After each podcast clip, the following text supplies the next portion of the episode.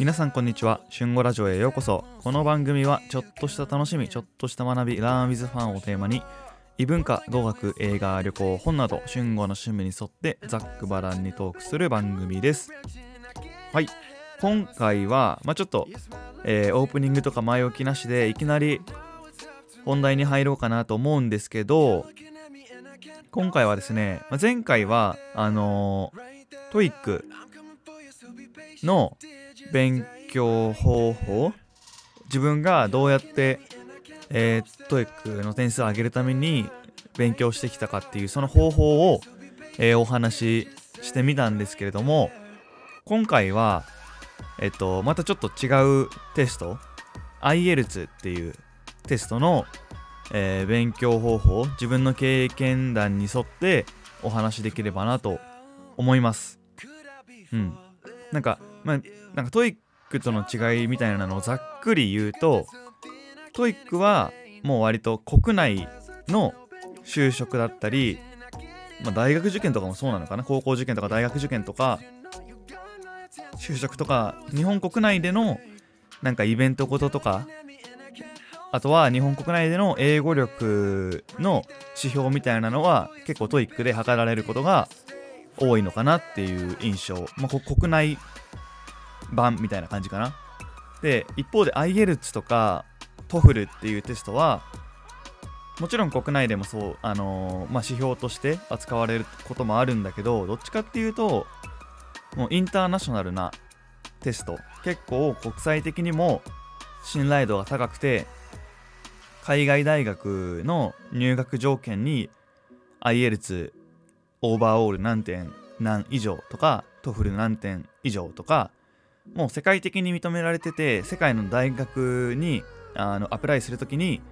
割とその条件として設定されていることが多い。国際的な試験なのが IELTS とか TOEFL っていう感じかな。まああとは多分海外の海外就職とか外資系のあの企業に就職するときとかももしかしたら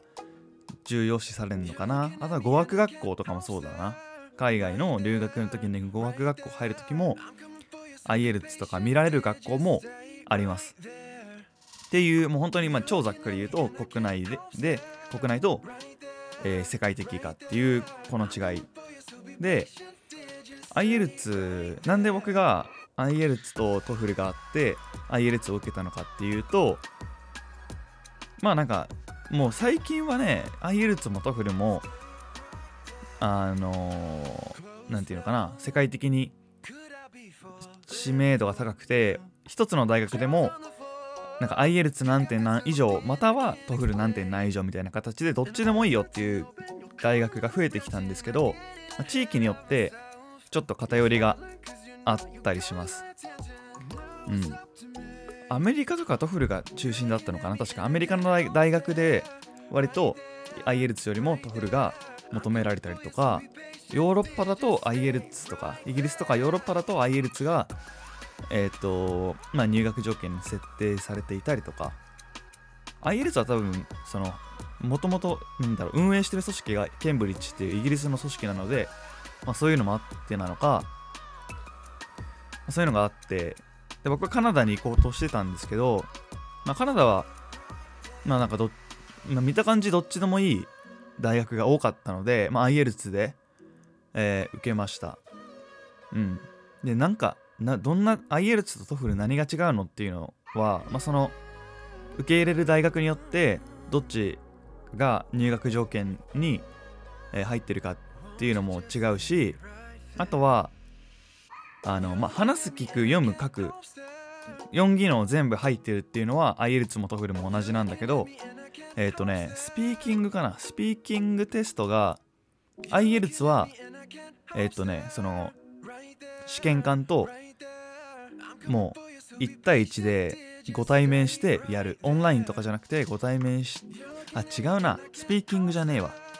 ライティングか。そうそう。ライティングが IELTS は自分で手書き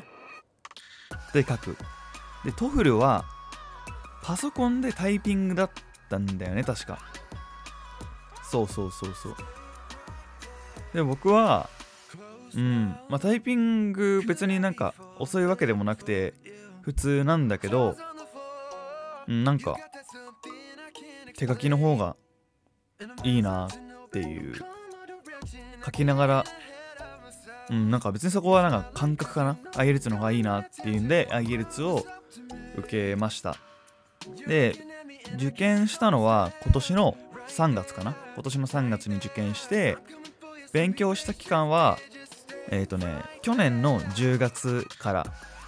だからだいたい5ヶ月。あ違う10、11、12、123だからまあ6ヶ月弱。半年弱ぐらいをえっ、ー、と、まあ、その時はえっ、ー、と仕事をフルタイムでしてたんでまああの仕事をしながら会社会社員じゃないまあ仕事しながら、えー、平日夜コツコツやってまあ土日はがっつり1日勉強してっていうのを半年弱繰り返して、えっと、3月の試験で IELTS アカデミックがオーバーオール6.5かな取り取ることができました。でそのしその受験が初めて僕が IELTS 受ける受験で、まあ、緊張したりとか、まあ、慣れないことがあった中で、まあ、6.5, ドル6.5取れたっていうのはすごい自分の中ではめちゃめちゃ嬉しくて。ま目標はね7.0だったんですけどいつも自分はなんか割と目標高めに設定して本当はね6.5目標っていうか6.5取れればいいなって思ってたんですけど6.5目標にしたら6.5取れないかなって思ってたんであえて、目標7.0に設定して、まあ、6.5結果的に取れたっていうんで、まあ、実質目標達成みたいな感じだったんでめちゃめちゃ嬉しかったんですけど、まあ、その半年弱で、えーと、仕事をしながらどうやって ILS6.5 まで持っていけたかっていう話をしようと思います今日は。まあ、その前に6.5がどれだけのスコアなのかっていうのは多分わからない方も結構多いかなと思うんで、えっと、ちょっと説明しておくと、うんと、まあ、例えば、海外の大学に入学するときに設けられている基準として、IELTS6.0 以上っていう大学も、まあ、ある。けど6.5持ってるとほとんどの大学でなんか入学できる。その条件を満たすことができる。大体6.5以上っていうところがあの優秀な大学でも6.5以上っていうところが多いんでだいぶ6.5持ってると世界が広がるかなって個人的には思います。で大学院ってなると、まあ、なんか7.0以上とか。大学院でも6.5以上のところもあるんだけど7.0持ってると大学院海外の大学院もえっ、ー、と結構いいける。うん。で6点なんかねいけない6.0の人がいけないわけじゃないんだけど例えば海外の大学入った時になんか最初の数ヶ月間を英語のクラスで過ごさなきゃいけなかったりとかあるんですよ。なんかそのまま他の生徒と一緒に授業について授業に出るんじゃなくてその前になんだろうなそういった授業についていけるようにするための準備準備期間として語学学校だったりその大学の英語のクラスみたいなのを数ヶ月間受けましょうねっていうのが多いのが、ま、5.5とか6.0ぐらいのレンジかな。多分。6.5ぐらい持ってるともう直で授業受けていいですよっていうにもなるんで6と6.5の差っていうのはかなり自分の中で大きいのかなって思います。まあそんな感じで6.5あれば、ま、大体の海学の大学そのまま入れますよっていうまあ条件的にはねクリアできますよって言ったところで早速どうやって自分が、えー、経験談として勉強してきたかっていうとあの前回 TOEIC の時にも、えーと、勉強法っていうのを話したんですけどぶっちゃけ大して変わらないです TOEIC の時の勉強法と。使った教材もあの IELTS のケンブリッジが発行してる、えー、IELTS アカデミックの公式問題集えっ、ー、と3冊分かな121314僕が受けた時は14が最新版だったんで141312の3冊とで、まあ、これでリーディングとリスニングの勉強は大体できるんですけど問題はスピーキングとライティングでスピーキングはえっ、ー、と個人的には、えー、その時期はね英会話オンライン英会話アプリを使ってたかな？キャンブリーっていう、えー、英会話オンライン英会話のやつとか、まあ、その時いろいろ試してたんですよね。キャンブリーとかえっ、ー、となんだっけなネイティブキャンプとかえっ、ー、と DMM とかいろいろ試したんだけどキャンブリーが一番結構高いんだよねキャンブリーキャンブリー高いんだけどその IELTS のスピーキングの練習っていうので使っちょっと使ってたのとあとは YouTube でスピーキングのあの動画がたくさん上がってるんでほぼ YouTube でスピーキングは勉強しました。 Cambly はね途中で高って思ってやめちゃったんだけど、まあ、その短い間に情報だけ盗んで Cambly やめてその情報とあとは YouTube のビデオを見てひたすら話す。あとは外国人の友達がえ、ー、と何人かいたりするのでその人と,、えーと、実際に話してみる試験官になってちょっとちょっとやってよって言ってまああのもちろんプロの人じゃないんだけどネイティブであることは間違いないんで、まあ、なんかその人に不自然なあの会話の流れとか文法とかそういうのも、まあ、チェックしてもらったりとかしてやってました。でライティングはあの多分ね6.5ぐらいだったらネットに転がってる情報でもしかしたらいけるかもしれないんですけど僕はちょっと不安だったので添削サービスを使いました。インターネット上の。添削サービスって結構いろいろあるんですけど僕が使ったのは IELTS ブログっていうのとえっとね IELTS アンサーズっていうのかな。この2つをちょっとこう試しつつ使ってみてまあなんか値段とかもちろん無料じゃなくて有料なんだけど値段はちょっと忘れちゃったんですけどうんと両方試してみて思ったのは IELTS ブログは添削の質はまあなんか中の下ぐらいだけど値段は安いみたいな。安い値段で何本も見てくれる8本ぐらい添削してくれるのかな確か。自分が使ってたのだと。一方で IELTS アンサーズは添削の質は上の下ぐらい。結構高い。いいしかも厳しめにあの添削してくれるんで質はすごい高かったんだけど値段が IELTS ブログに比べるとちょっと高いっていう感じでした。で自分は最初 IELTS ブログを使ってまあ、本当に最初の受験なんで最初のなんだろうな型とか書き方とかもぐちゃぐちゃだったんで、まあ、そういったところの基本的なところはきっと IELTS ブログでもあの補えると思ったんで最初は安い値段でもう数をこなして制限時間以内に自分の意見を書くっていう練習をひたすら IELTS ブログでやってまあ一通りできたなって思った時にもっと質の高いこう厳しめの採点をしてほしいっていうので IELTS アンサーズに乗り換えました。うん。そう、まあ、なんでライティングに関しては自分で勉強したっていうか、まあ、添削プロの人にやってもらったっていう感じですかね。うん。あとは、まあ、ライティングで言うとその IELTS アンサーズにもあるんですけど多分6.0、6.5ぐらいまではあのねテンプレートでいけるんですよ多分。感覚僕はそれで行ったんですけどね。テンプレートを持ってえっ、ー、とライティングに臨みました。でテンプレートって何かっていうとあのー、文章 IELTS のライティング問題って2題2問出るんですよ。で1問目がまあなんか図表とかを見ながら200文字ぐらいで書くみたいな。その図表に書いてある内容を書く。で2つ目は、えーと自分の意見を書く。250とか300字だぐらいだったかな。なんだけどえっ、ー、とまあその問題1も問題2もだいたい3つの問題の聞かれ方に分かれるんですよ。その IELTS の出題形式が。形式がだいたい3つぐらいに分かれててその3つの方のそれぞれの質問に対する答えの何て言うのかな。定型文みたいなのがあるんですよね。うん。これはなんか本当に何て言うのかな。IELTS のための勉強って感じ。自分のライティング能力とか今後その後の後その後のことを考えてやるならもちろん自分で書いた方がいいんだけど IELTS だけで言うとテンプレートっていうのがある。でこれが多分一番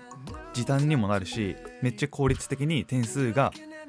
上がる。6.5ぐらいまではね。7.0以上になるともっとこう求められるものが要求される能力とか高くなるのでマジであのテンプレートではちょっと追いつけない厳しいのかなっていうのが正直なところで。なんだけど、まあ、実際自分はそのテンプレートを、まあ、がっつり使ったっていうかまあその大体の文章構成とか定型文をちょいちょいこう引っこ抜いて使ったりしてライライティングはねいくつだったかな？ちょっと待って。あライティングは6.0でしたね。ライティングは6.0まで取ることができました、まあ、なので IL アンサーズ、まあ、自分のそのライティング能力に自信がある人はある程度できるなっていう人は IL アンサーズおすすめ。でもう一から基礎から叩き込みたい。数こなしてちょっとあの本番さながらの時間とか問題形式になれたいっていう人は IELTS ブログがおすすめです。はい。でリーディングリスニングに関しては本当に TOEIC で話した時と一緒で最初にもう本番さながらの時間とで解いて解き終わったら今度は制限時間なしでもう一回もうしつこく解く。でそこの1回目と2回目の答えのすれ違いとか全くわからなかった問題っていうのを、まあ、印つけて、えーと、次に解説を見ずに答え合わせだけをする。まずは丸付けだけをしてその間違えた問題のカテゴリー分けをする。えっ、ー、と1回目2回目確信を持って合ってるって思ったものが間違ってたっていうその問題それがまず一番こう直さなきゃいけない点で一番危ない点ね。危ない点なんだけど逆に言えば一番伸びしろになる点で2つ目は1回目はえ？じゃ1回目は間違ったけど2回目解いてみたらあこれは確実にこっちだな違う選択肢だなって言ってそれ丸付けした結果2回目のアンサーが合ってた問題。で3つ目はその優先順位的に3つ目になるのが、えーと、全く分からなかった問題、うん、で、まあ、それぞれなんか自分がどういうふうに間違えたのかとかどこでどんな風に間違えてどうしたらよかったのかとかかそのもん間違えた問題たちの傾向をつかむっていうのもすごく大事かなとてか大事かなっていうかそう自分は大事だと思って間違えた問題の傾向をつかむようにしてました。なんかようやくもん俺だったらようやく問題がめちゃめちゃ苦手で全体の全体的にどういうことを言いたいんですかとかなんか ABCDE みたいなそれぞれ2分ぐらいの文章があってこれをなんかこの物語の順に並べ替えてくださいとかそういう要約系の問題がすごい苦手で、まあ、そそういうのをだからそういうのを今みたいな答え合わせすると自分の弱点とかが見えてきてあのそれにこうなんか焦点合わせでアプローチできるっていうそういうやり方で、うん、とひたすら半年間仕事終わり夜やってました、っていう感じですかね。なんか本当にちょっとめっちゃざっくりしちゃって申し訳ないんですけどリーディングは TOEIC と同じで今みたいな感じでやってリスニングはもちろん公式問題もそうなんですけど YouTube にもたくさん問題が上がってるのでとにかく解きまくるリスニングは。うん。で YouTube とかだとできるんですけどあなんか再生速度をなんかね1.2倍とか1.5倍とかちょっと早めてやるのがおすすめですみたいなことを言ってる人も結構いるんですけど個人的にはうーんまあやどうだろうな。なんかあんま意味ないかなっていう。自分その時やってたんですよねその時期。1.2倍とか1.5倍にしてちょっと耳を鳴らすっていうつもりでやったんですけどまあなんかそんなに意味なかったかなっていう実感として。別に1.0倍速でやって本番と同じように本番と同じ速度で勉強してもしなくても変わんなかったんで、まあ、そこはそうですね。普通に普通の速度でやった方がいいかなっていう。やった方がいいかなっていうか別に早くやってもあんまそこの効果はなかったですね、うん。で、ライティングは、まあ、添削アプリを、添削サービスを使ったりとか、えっ、ー、と、あ、そう、あとはね、ハロートークっていうアプリがあって、ハロートークってなんかその言語交換するアプリなんですけど、そこで自分の文章を、なんていうのかな、言語交換専用のツイッターみたいな感じなんですよね。なんで自分が英語の文章をパンって、え、ー、と、書いて、なんか添削してください、お願いしますってそういうのを英語で書くと、えっ、ー、と、ネイティブの人たちとかが勝手に添削してくれる。もちろんそういう人たちはプロじゃないので、まあ、なんかちゃんとこう IELTS のためのライティングですって、え、修正してくださいって書いた方がいいし、なんかその添削内容も、まあ、プロじゃないっていうのはちゃんと自分の中で把握した上で、でも多分結構あの気づく点とかは多いと思うのでそういうハロートークってアプリを使ってみるのも OK いいかなっていう感じ。でライティングはこれこそ本当に数数だと思う。質より、まあ、質も大事だけど書いて書いて書きまくって慣れるっていうのがすごく大事かなっていう。そう。あとはえっ、ー、となんだっけ。スピーキングか。スピーキングはこのその3月の受験が初受験だったんですけどスピーキングがね思ったよりめっちゃ緊張して実際に面接官と,、えーと、面と向かってやるんですけどそこれはねちょっと自分の反省点なんですけどそのテスト本番まで同じテストと本番と同じような形式で練習してこなかったんでめちゃめちゃ緊張したし慣れなかったかな、ま、内容質問内容は確かに YouTube 見たりとか、えー、そのキャンブリーで配列の先生とかに添削してもらった内容とほぼ変わらなかったんだけど気持ちの面でうんだいぶその形式と同じようにやるっていうのはやっぱり大事だなって思ったんで、まあ、そういう風に友達とか IELTS の先生とかとこう面と向かって練習するっていうのは結構大事かなって個人的には思いました。はい。っていったところではい。IELTS ですね。IELTS ねちょっと自分も6.5なんですけど、まあ、7ぐらいはちょっと欲しいなっていう、まあ、大学院海外の大学院行くつもりとか別に今のとこないんですけど7はちょっと上げときたいなっっていうなんとなく、まあ、6.5が目標だったんですけどこう表面上は7.0が目標だったんでそこはちょっと達成したいなっていうところでまあちょっと2021年の一つの目標としてやっていこうかなっていうふうに、えー、思っております。はい。今回の配信内容ですねちょっとあのー、本当に申し訳ないです。ちょっとざっくりした内容だったんですけれども、えー、これから IELTS 受ける方とか、え、まあね、これからそうだな、 TOEIC とか、え海外留学に興味があるっていう方にとって少しでも、あの役立つ情報になっていればなと思います。それでは、えー、今日も明日も良い一日を。バイバイ。